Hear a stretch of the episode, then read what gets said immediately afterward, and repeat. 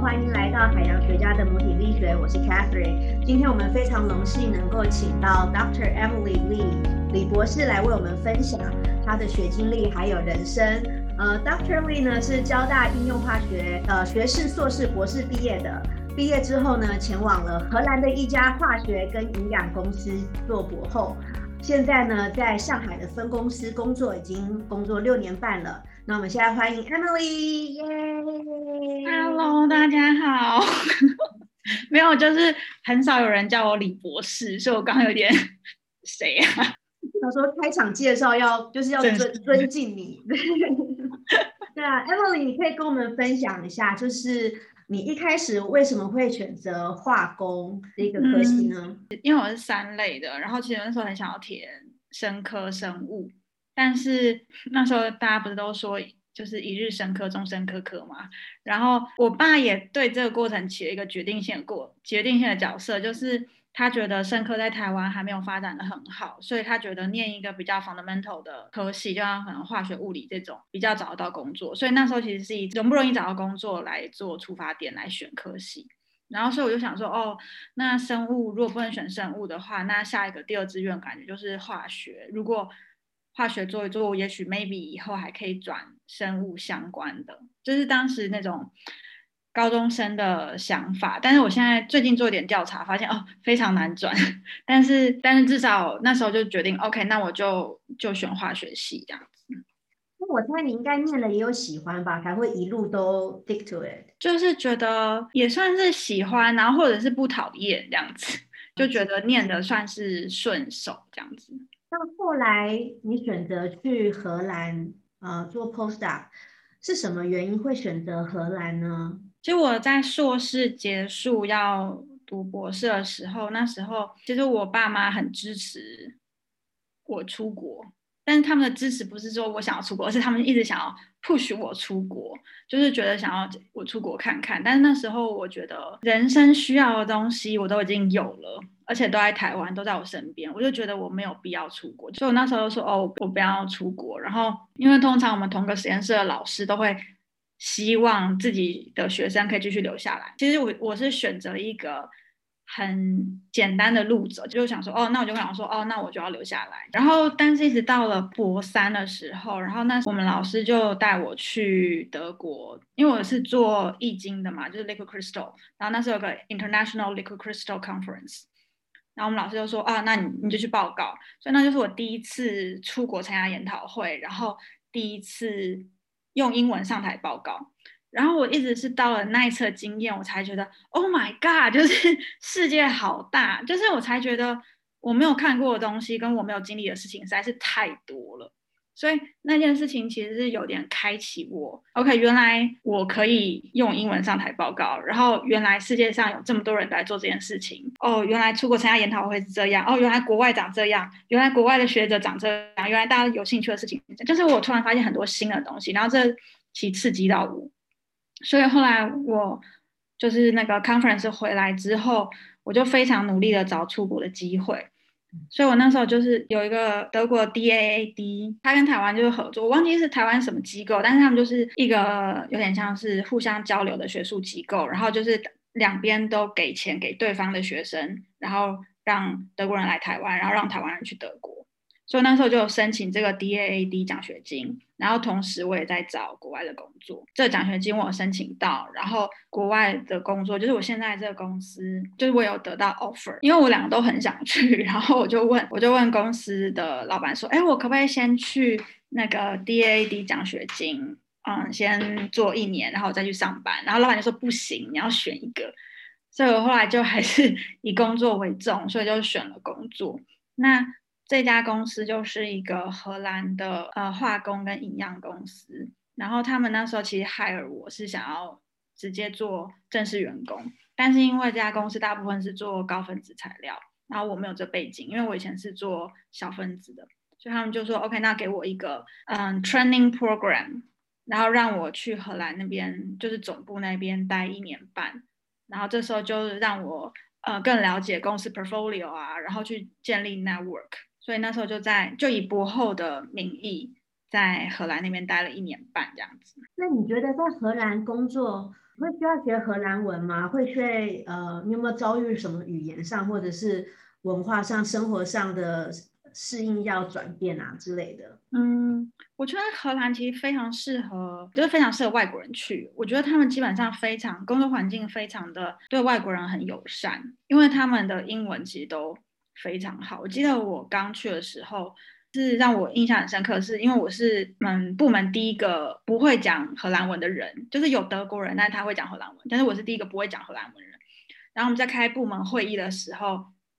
就台上的人一上去，他可能没有注意到我在，一上去就开始讲讲荷兰文，啪啪啪啪。然后这时候就有人说：“哎，我们这边我们有听不懂荷兰文的人哦。”然后台上的人就立刻说：“哦，抱歉。”然后立刻就。转回转成英文，就很像是你在看电视的时候，你可以直接换声道。然后那时候觉得 Oh my God，就很厉害。然后大家英文就很好，不能说像你看美剧那样大家都很好，但是至少全部都是可以沟通的程度。然后我觉得如果没有要长期待的话，其实不太需要学荷兰文。但是因为在工作场合其实是工作语言就是英文，所以还好。但是比较困难的是你要生活，所以我刚去的时候，就是去超市，我就是带手机，然后 Google 翻译打开，然后就是架上的东西你看不懂，然后就赶快查一下翻译，就说哦哦哦，原来是鸡肉，然后就赶快拿，然后查哦哦，原来是牛肉，然后会有一个这个过程。但是其实我觉得都还好，如果待短期的话，不用刻意学。但是如果你真的想要融入这个社会的话，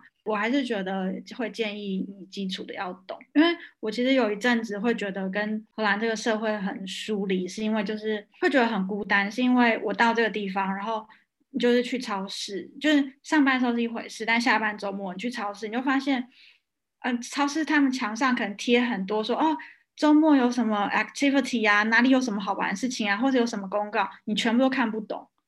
然后这种时候，我就会觉得我跟这个社会很疏离，然后就会特别觉得很很孤单。所以我会觉得基就是，如果你真的要长期生活，或者说你真的想融入这社会，我还是会觉得基础要懂。但是如果你只是觉得，哎，我就是去工作的话，其实英文就够了。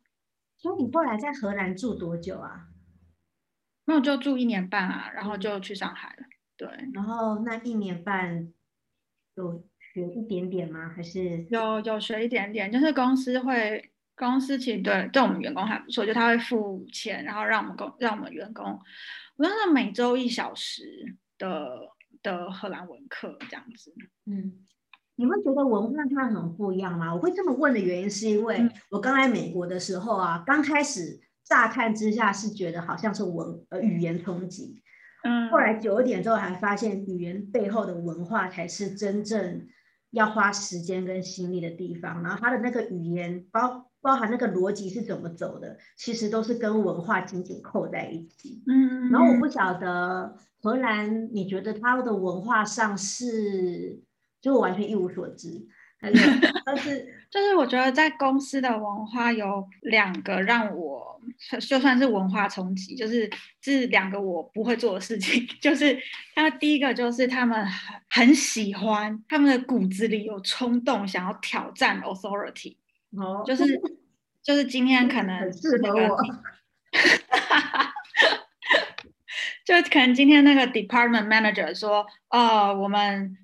要宣布一个什么政策，然后我们部门从今天起要干嘛干嘛干嘛，我就觉得如果这种事情如果是在台湾，当然我没有在台湾工作过，所以我不知道。但如果以我可能以前在学校的经历，就是上面的老板说今天要干嘛干嘛干嘛，我们就说哦好，你就去干嘛。但那边就是 department manager 讲完，然后说哦好，那大家有没有什么问题？然后底下人就不是。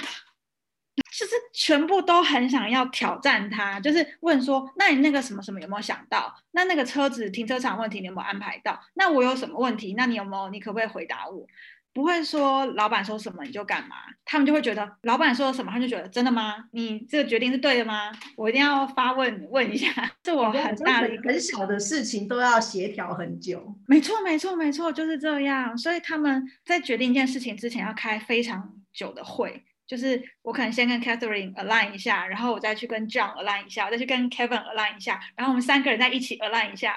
就是会开非常 久的会。但是假设开了那么多会，最后做出来的决策，大家就会好，那我们就遵守。以前以前在台湾有些开会经验，就是虽然开会之前大家好像都已经瞧好了，然后也做好决策，结果后面就会有人翻盘，然后这个时候我就会非常不高兴，就会觉得 之前协调会的时候你为什么不提出来，现在你才要翻盘？哦，荷兰会这样吗？我觉得他们会算是会遵守约定，对，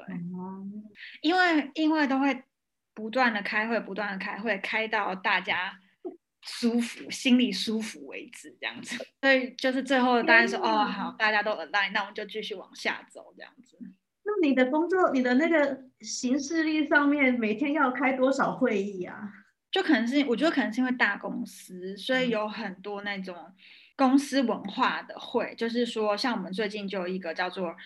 呃 Brilliant Together，然后他就是说，OK，我们就是。一群人大概十个人左右，大家来讨论说我们如何更更好的一起工作。然后我们就说，OK，那我们觉得现在我们跟可能跟 business partner，或者是说我们 senior 跟 junior people 中间可能有什么工作上不协调的地方，那大家就开始 brainstorming 一下，就是会开很多这种比较思考上的会。所以你说这个是就是一直开会，一直协调，哇，这个我还蛮讶异的。我以为我以为荷兰的文化是比较直来直往，比较不会要这样子一直搓、一直搓、一直搓的感觉。还是有 political 的部分，只是说他们表现 political 的方法是借由直来直往的互相 challenge，而不是说背后我先跟你瞧好，然后我们再怎样怎样。他们比较就是。大家来单挑啊，这种放到台面上，然后大家互相 challenge 这样子。那你吵架的技术有因此进步吗？你觉得？我不跟他们吵架，我觉得 我就是说，嗯，好，我知道了，我做。好，那就是一点。那第二点，你觉得比较难以适应的是什么？第二点就是，我觉得他们是那种个人主义比较强的民族，他们会觉得公司或团体或是国家，其实对他们来说都是对，都是一个概念，但是他们个人是完全凌驾在群体、公司、国家这种概念上面。就是我不不是说他们没有公德心，而是说他们也很有公德心，只是说有些时候他不会为了今天晚上公司要聚餐。但我不想去，但是我为了要完成这有什么团体感，或者说我要展现我这个人的什么合群，所以我还是去。他们不会这样，他觉得我不想去，那我就不去了。我不能说全部荷兰人都是这样，我觉得还是有荷兰人会考虑到说，哎，我是不是应该要去一下或干嘛？但是我遇到蛮多人，他们都会觉得说，会以自己的需求，当然以不妨碍别人的的为底线啦。但是自己的需求会放在比较前面，然后也比较敢说出自己的想法。像我刚刚讲，就是像挑战权威这件事情，他不会觉得说可能只有我这样觉得，那我就不要问好了。他们会觉得，哎，这就是我的问题啊，我就是想知道啊，所以我就是要在一百个人的会上，我就是要问这个问题，因为我就是想知道。所以我就觉得他们的那个嗯个人意识比较强，然后表达自己的意识的。那个 tendency 也很强，然后我就想到，其实我还蛮喜欢这种这种文化或这种个性，因为我觉得我不是这种人，就是我就会觉得说、嗯、啊，好多人哦，我的问题可能不重要吧，我我不要问好了，我回家自己找资料，或者是我之后再写信问主办人好了，就是会有很多这种想法，但是我觉得，嗯，有时候这种想法就让我错失了得到最佳的答案的时候，或者是说有时候这种想法其实是在。其实，在压抑自己，我其实蛮蛮羡慕他们这种态度的。然后后来我有一次跟那个呃当地的妈妈聊天，然后那个妈妈是台湾人，然后但她嫁给荷兰人，所以在就在那边定居。然后她说她也是很惊讶，因为她发现小时候就她儿子去上学，然后幼稚园到国小都有一门课，就是所有小朋友就是拿小椅子，然后围成一圈，然后就开始大家轮流发言，然后就开始自由聊天。然后可能就说，就是讲什么都可以。他就说，可能小朋友就说，哦，今天我们家那个房屋漏水了，然后怎么样，请人来修。然后我爸爸怎么样怎么样。然后每个小朋友都有一个属于自己的发言时间。然后就是大家这样讲一圈，就是非常的鼓励发表自己的事情，然后非常鼓励沟通交流，所以我觉得这个是他们文化中非常 fundamental 的一块，真的是不容易。所以这一点是你觉得最不适应，但是也是你最喜欢的点吗？不，我会希望我也可以达到那个程度，就是觉得我很不害羞的表达自己的意见，又爱又恨。对。觉得后来你到了上海工作之后，是不是又会是不一样的文化？虽然说语言上应该就比较近啊、呃，也也蛮不一样的。然后，但语言障碍还是有一点点，因为大家我们部门大家都是从不同的省来的，所以语言障碍还是有一点点。然后文化上的话，就是以前我在荷兰，我是相较于其他荷兰人，我是话最少的人。可是到了上海，我可能也是因为在荷兰总公司待过，然后也是因为在公司我已经不是新人了，所以就变得比较大胆一点。所以在这边我就变成话最多的同事。当然，大家说可能觉得中国人比较狼性，或者，但是我其实自己没有感受到这样。但我必须说，因为我待的完全是一个研发团队，就是非非常一个学术的环境，就是我们部门大概十几个人，然后全部人都是博士，然后大家就是。一心一意要做科学研究，所以在他们身上，其实我没有看到什么狼性，就是大部分都是那种木讷寡言。但是当你问他科学问题的时候，他就然后就跟你说什么什么公式，然后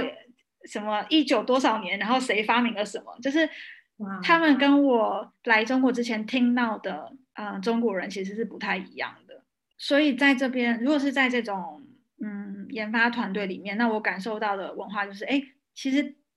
大家都也还是蛮安静的，然后也都还面对 authority 还是有那个距离感，但是不代表他们没有意见，只是说可能这一点可能跟台湾人比较像。其实让我想起另外一件事情，哎，就是毕业之后就直接选择了业界的工作。你之前有考虑过学术吗？嗯、还是一开始的时候你就觉得你要你要去业界？我一开始就要就决定要越界，因为我觉得学术界太难了。因为我一直都待在同一个实验室嘛，所以我唯一的看的对象就是我们老师。然后我想说，天啊，就是你当一个老师，你每年都有新的硕专题生、新的硕士生、新的博士生，然后你就帮他们想那么多的题目。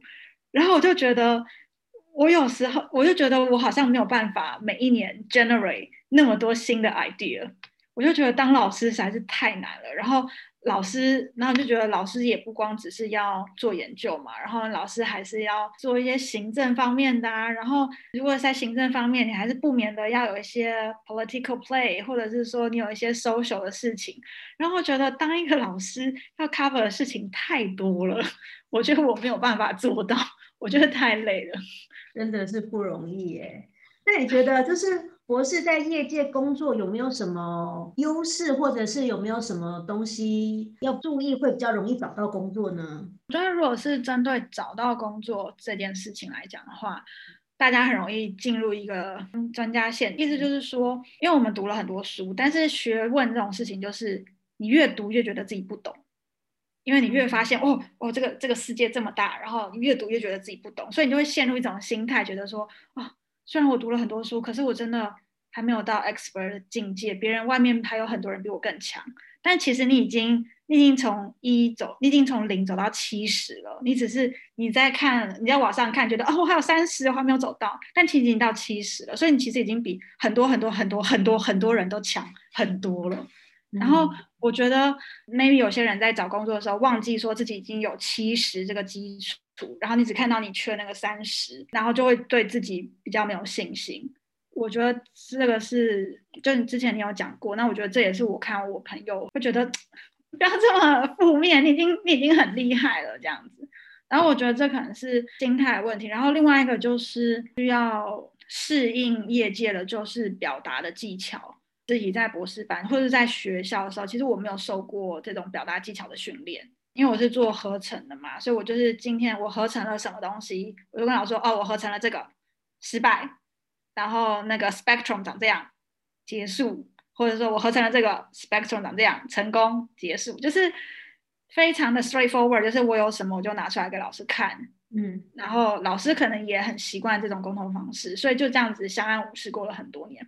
但是我现在觉得在业界你就要必须要。有另外一套包装自己或是说故事的技巧，就像你之前讲的啊，就是要有一些什么开场过场的这些技巧啊，或者是你要怎么包装你的故事啊，你要怎么讲一个让别人听了有兴趣的故事。我觉得这个是在找工作时也可以去想替自己加分，因为有时候我们会忘记说，在学校的时候大家都是同样背景的，但是在公司很多时候你要讲的人，你对话的人完全没有你的知识背景，然后也不知道你之前在干嘛，或者他他是 sales，他只是想来问你说，哎，这个材料能不能用？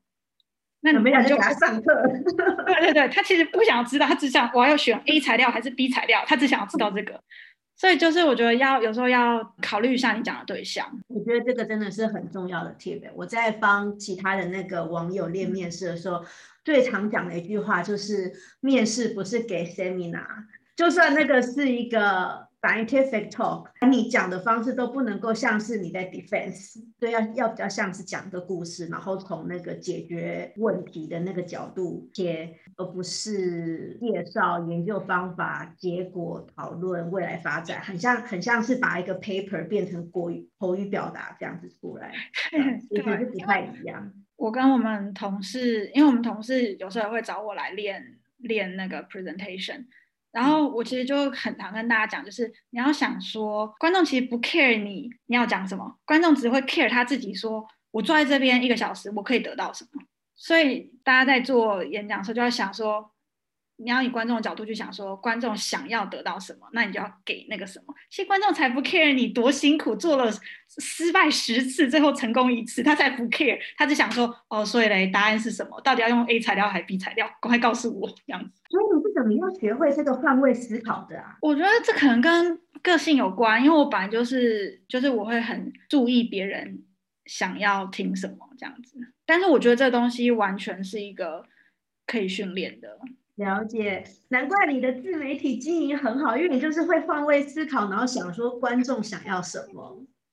我超爱的，这提到了我想要问的下一个重重点，就是你的自媒体，你有在 IG 上面经营一个账号叫做 Camparius，对，然后是什么原因呃促使你想要开始经营这一个账号呢？就是我很常讲一个故事，就是我的很多同学其实都在台积电。因为台积电其实是一个，嗯、就是工工资非常非常高，然后是一个高科技产业，然后我觉得这个产业很棒，然后它也是呃台湾的镇国之宝，我也觉得都很棒。但是只是说它里面的工作环境，maybe 有时候对员工不是那么友善，就因为它是一个比较高压的环境，然后每个人身上的任务都很多，所以不见得同事之间不见得是相辅相成的合作关系。有时候是他他事情很多，他已经没有办法再 cover 你，或者他没有办法 carry 你，所以。大家的工作压力都会比较大，所以我有一个非常好朋友，他进去，他每一年都觉得每一年都想要离职。我也看着他从一个健康、活泼、快乐的小孩，你就发现他开始跟我们吃饭之前都要先吃一些药，然后可能吃饭之后也要吃一些药，因为然后他身体就会长一些疹子，然后可能眼睛也不舒服，因为长期都在五城市，就是好像那个湿度还是怎么样，对身体不太好这样。然后我就觉得我很心疼他。嗯、那后来去年的时候，我又跟一个学弟聊天，然后那个学弟就说：“哎，其实现在进，现在现在在还在学校准备要找工作的学弟妹，他们也不知道自己有什么可以找，然后他们就往上看两三届，发现啊，上面学学长姐都去台积电，那我们就去台积电好了。嗯，其实化学系毕业其实还有很多不同的出路，然后你只看到这条出路，不见得。”它就是唯一的，或者是正确的，或者是说适合你的出路，只是因为你现在只看到这一条。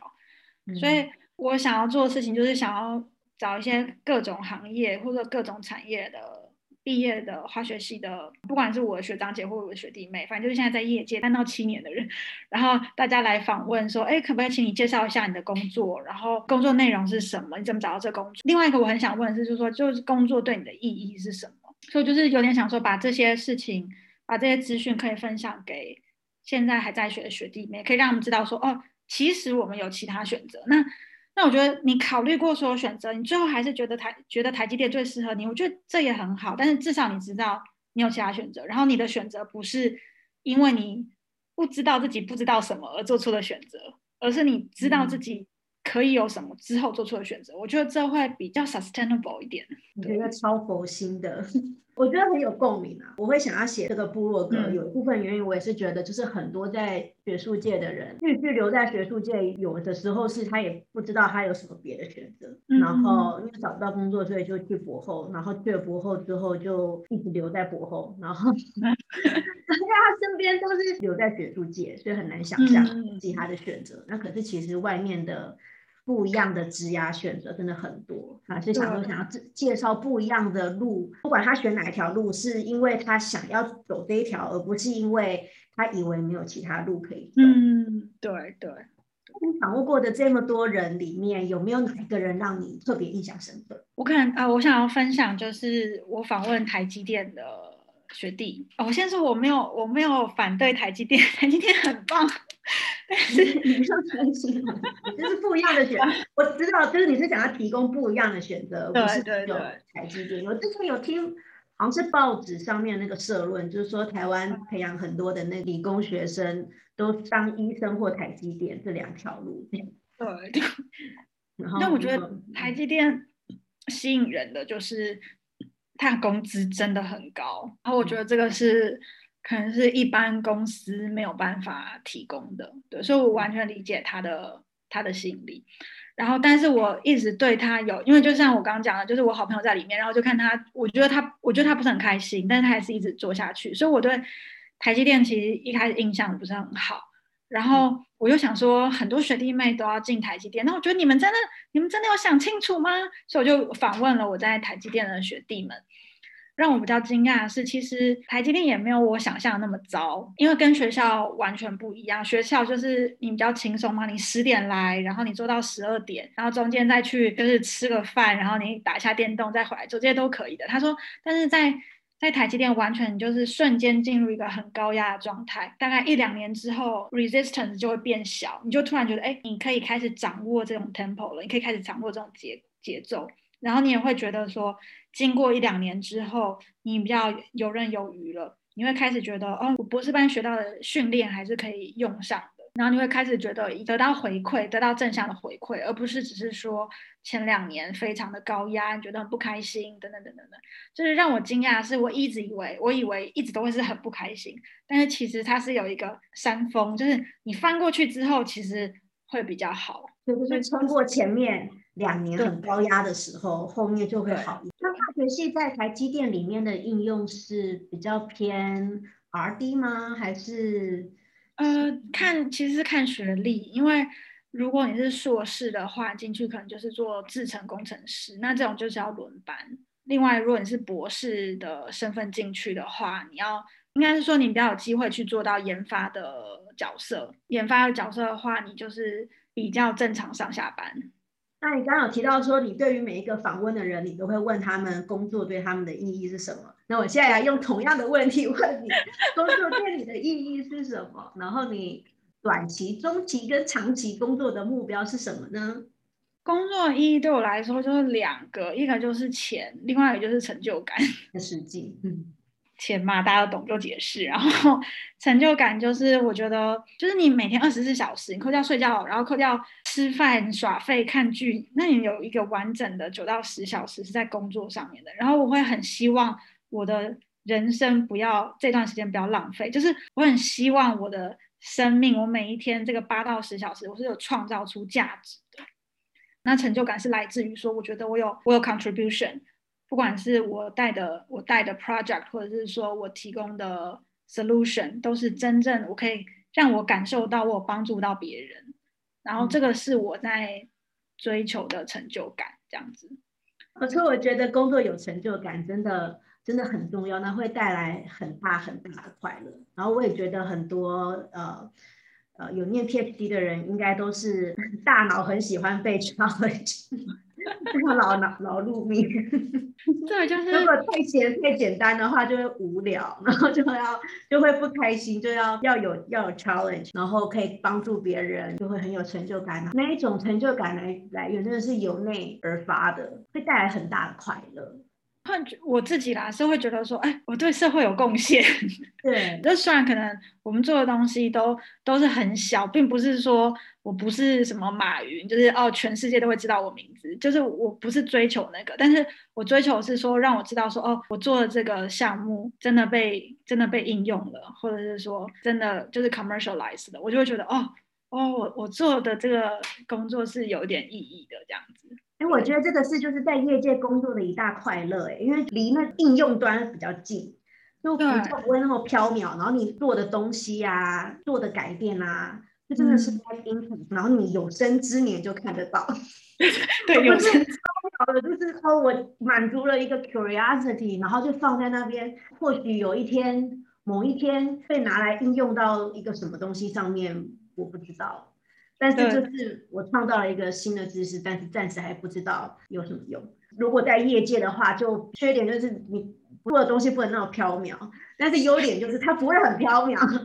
你真的可以看到它改变，然后就真的如你所说的，你看到它的应用发生啊，然后商品化啊，然后你解决了一个实际的问题，这个世界因为因为你的研究而往前滚动了一些，变好了一些，然后这个成就感很很。有些就像你讲，有些人他的成就感来自于好奇心，对科学的好奇心，然后有些人是来自于想要为他人付出，嗯，就都很好。然后，但我就想到有一个学长，但那时候我们都还在都还在学校，然后他大我一届，他有天突然就有点语重心长跟我说，他觉得做研究这些事情其实很缥缈，他觉得自己对社会的贡献还不如夜市卖牛肉面的阿姨。你卖牛肉面，就是你明确看到你做的面喂饱了一个人，嗯，你就会觉得自己的贡献是有价值的。可是像我们就在做易经，嗯，易经小分子，我们就合成合成，然后出来之后，and and then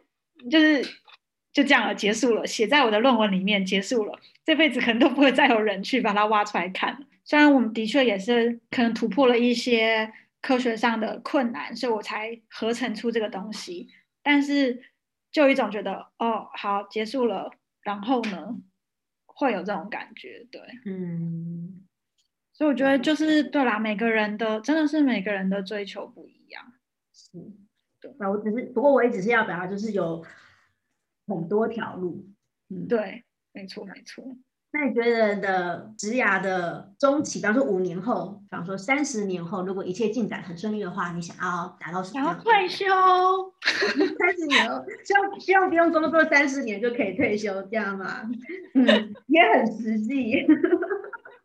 呃，短期的话，好像希望我可以精进，就是我现在有化学背景嘛，但是就像我们之前聊过的，就是我现在对呃资料科学很有兴趣，所以我希望。我五年之后可以至少能够在资料科学站稳脚步，这样子，嗯，可以做一个化学的呃数据科学家这样。但是其实这对我来说也算是一个转行，因为其实最安全的路就是我继续做现在，我现在是 material scientist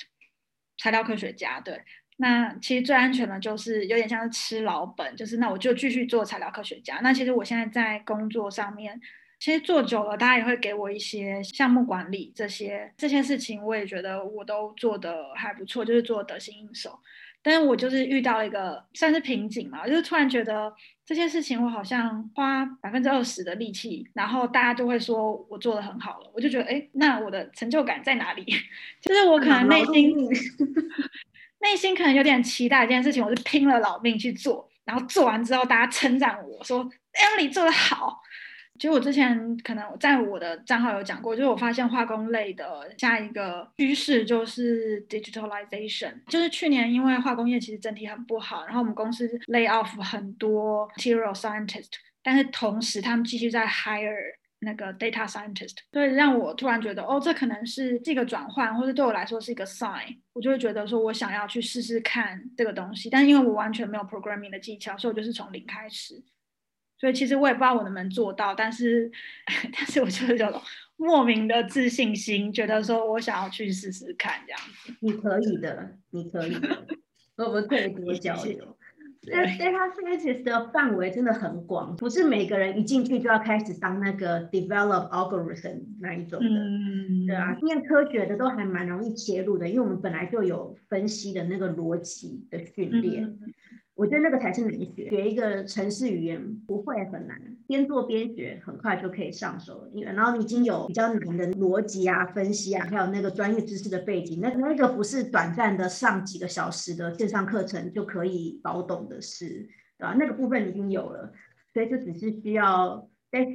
学一点点小工具，然后很快就可以上手。然后等你。组组成一台初步的那个模型车之后，你就可以边走，然后边改装，然后就越来越厉害，越来越厉害，然后就变成超跑这样。哎，我觉得你这个比喻超棒哎！我现在就是三轮车，我只要能够跑就可以了，就不追求什么。但是我真的不知道为什么，但是我就觉得我可以做到。就是我觉得这件事情是，可以啊。像我也会自己 challenge 自己说，说我这个一去，然后人家公司一看说啊，你是化学背景的。然后再看啊，有 CS 背景的，然后我也会 challenge 自己说啊，我一定比不过，我一定比不过那个 CS 背景的，就是要搞清楚自己的你战场。嗯、对对对对对，对，你要搞你的他们的战场跟你的战场应该会不一样，你要找到对你自己最有优势的那一个。你跟他们就比化学啊，真的、啊。对，就是所以我就是要 stick to 这个 chemical industry。至少刚开始第一步，第一步先这样，然后之后再。可以再慢慢展开，这样听你的故事，觉得很有学习。不管是你在荷兰的经验、上海的经验，然后做自媒体的经验，在业界工作的经验，然后还有你对自己的自我要求真的超高的，就是太舒服还不行，一定要有 challenge，不断的为自己设下新目标，真的很很鼓励我。我们今天就谢谢你的分享。谢谢。如果大家对于 emily 啊还有在于化学方面的出路呃有任何的问题的话呢都欢迎私信给我那我会整理之后代为转达。如果你觉得今天的分享有帮助的话呢也欢迎按下订阅小铃铛。那我们就下次见喽 拜拜。